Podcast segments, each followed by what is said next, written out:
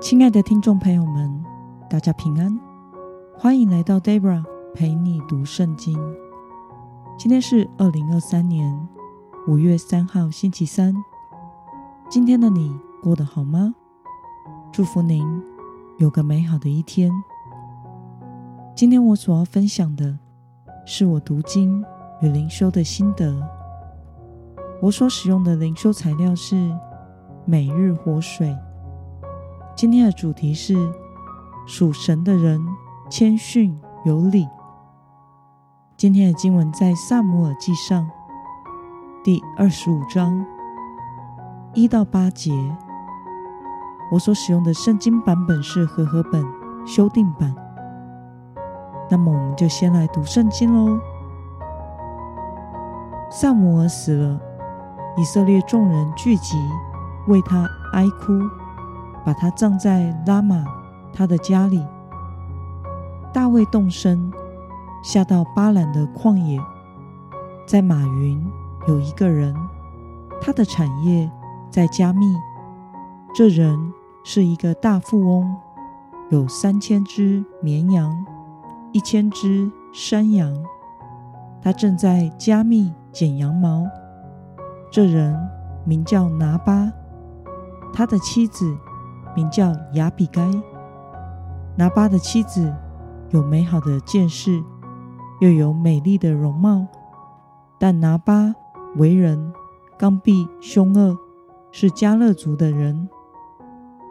大卫在旷野听见拿巴正在剪羊毛，就派十个仆人对他们说：“你们上加密，到拿巴那里，提我的名。”向他问安，你们要如此说：愿你来年平安，愿你家平安，愿你一切所有的都平安。现在我听说你有剪羊毛的人，你的牧人和我们在一起，他们在加密一切的日子，我们没有欺负过他们，他们也未曾失去什么。你问你的仆人。他们会告诉你：“愿我的仆人在你眼前得欢心，因为我们是在好日子来的。请你随手分点食物给仆人和你儿子大卫。”让我们来介绍今天的经文背景。在今天的经文中，作者技巧性的提到这位大富翁拿巴的名字。拿巴在希伯来文的意思是“愚顽人”的意思，但是做父母的不太可能会给自己的儿子取这种名字，所以应该是希伯来文的读音，就可以曲解了他的真名。这就像是中文名字中名字的谐音，常常会成为那个人的绰号。而拿巴的个性和为人，却完全符合了这个字同读音的另外一个字在圣经中的意思，正是愚顽、笨蛋之意。让我们来观察今天的经文内容。在今天的经文中，最后一位士师撒摩尔的过世。代表一个新的时代来临了。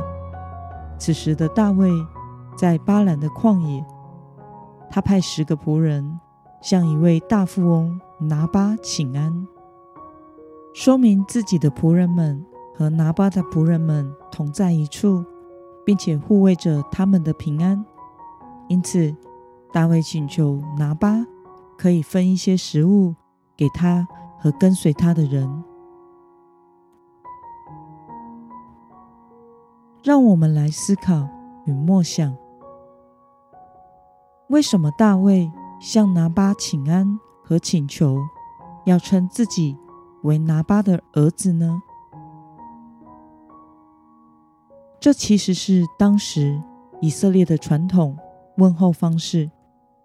大卫向拿巴说了三次的平安，表达对拿巴的善意与祝福，并且用儿子的谦虚自称，来表达对对方的敬意。这是那时的人们时常用的谦称的方式，并不是真的指自己是对方的儿子，而是期待拿巴能够像父亲辈的那样对自己施行恩惠。事实上，当时的大卫在以色列是颇有声望的，无人不知，无人不晓，连外邦人都知道他就是那一位扫罗杀死千千、大卫杀死万万的大卫，还有许多跟随他的人。其实大卫是不用这么卑躬屈膝的向拿巴请安，并且他确实的在旷野地区维持秩序。保卫了拿巴的资产和他仆人牧羊的安全，但是大卫仍然愿意以谦卑的态度来寻求恩典。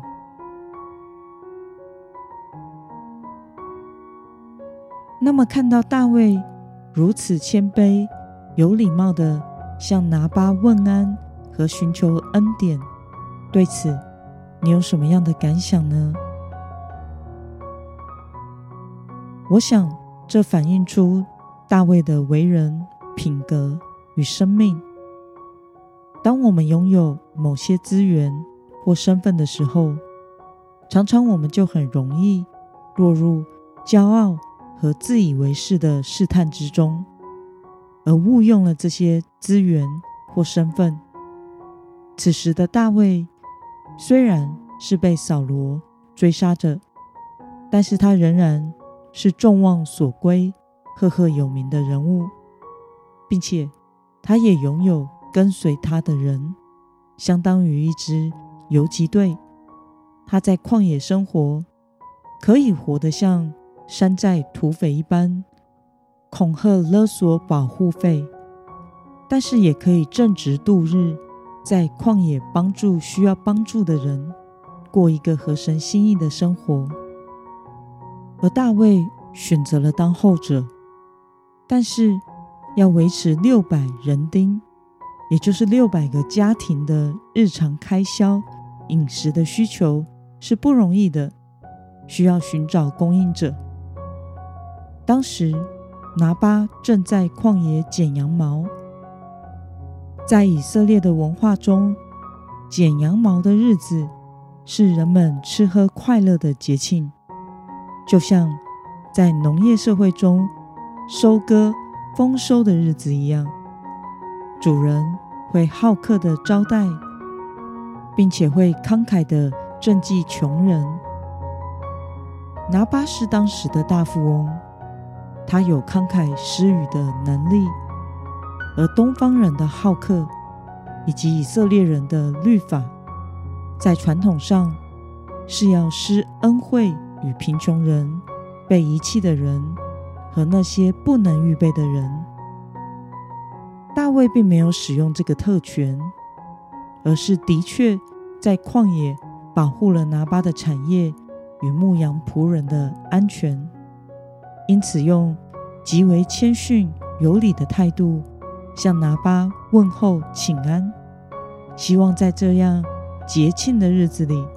能够得到一些食物的供应，这可以使我们想到，耶稣基督来到世上为人，也是取了奴仆的样式，在行为态度上，并不以自己与神是同等的，而是谦卑地服侍众人，盼望身为耶稣基督门徒的我们，也能够有如此。柔和谦卑的生命样式，即使在这个世上面对挑衅的态度时，也能够保持谦虚、合乎中道的态度来应对，活出神子民的生命样式。那么，今天的经文可以带给我们什么样的决心与应用呢？让我们试着想想，我们是否曾经为了自己的权利而伤害别人呢？或者是为着自己较为高的地位身份而对人无礼呢？为了能够谦虚、有礼貌的待人，你决定具体上你要有什么样的言行呢？让我们一同来祷告。亲爱的天父上帝，感谢你透过今天的经文，使我们看到大卫待人谦逊的言行、生命样式。即使他在旷野流亡的日子，也没有仗势欺人的对待别人。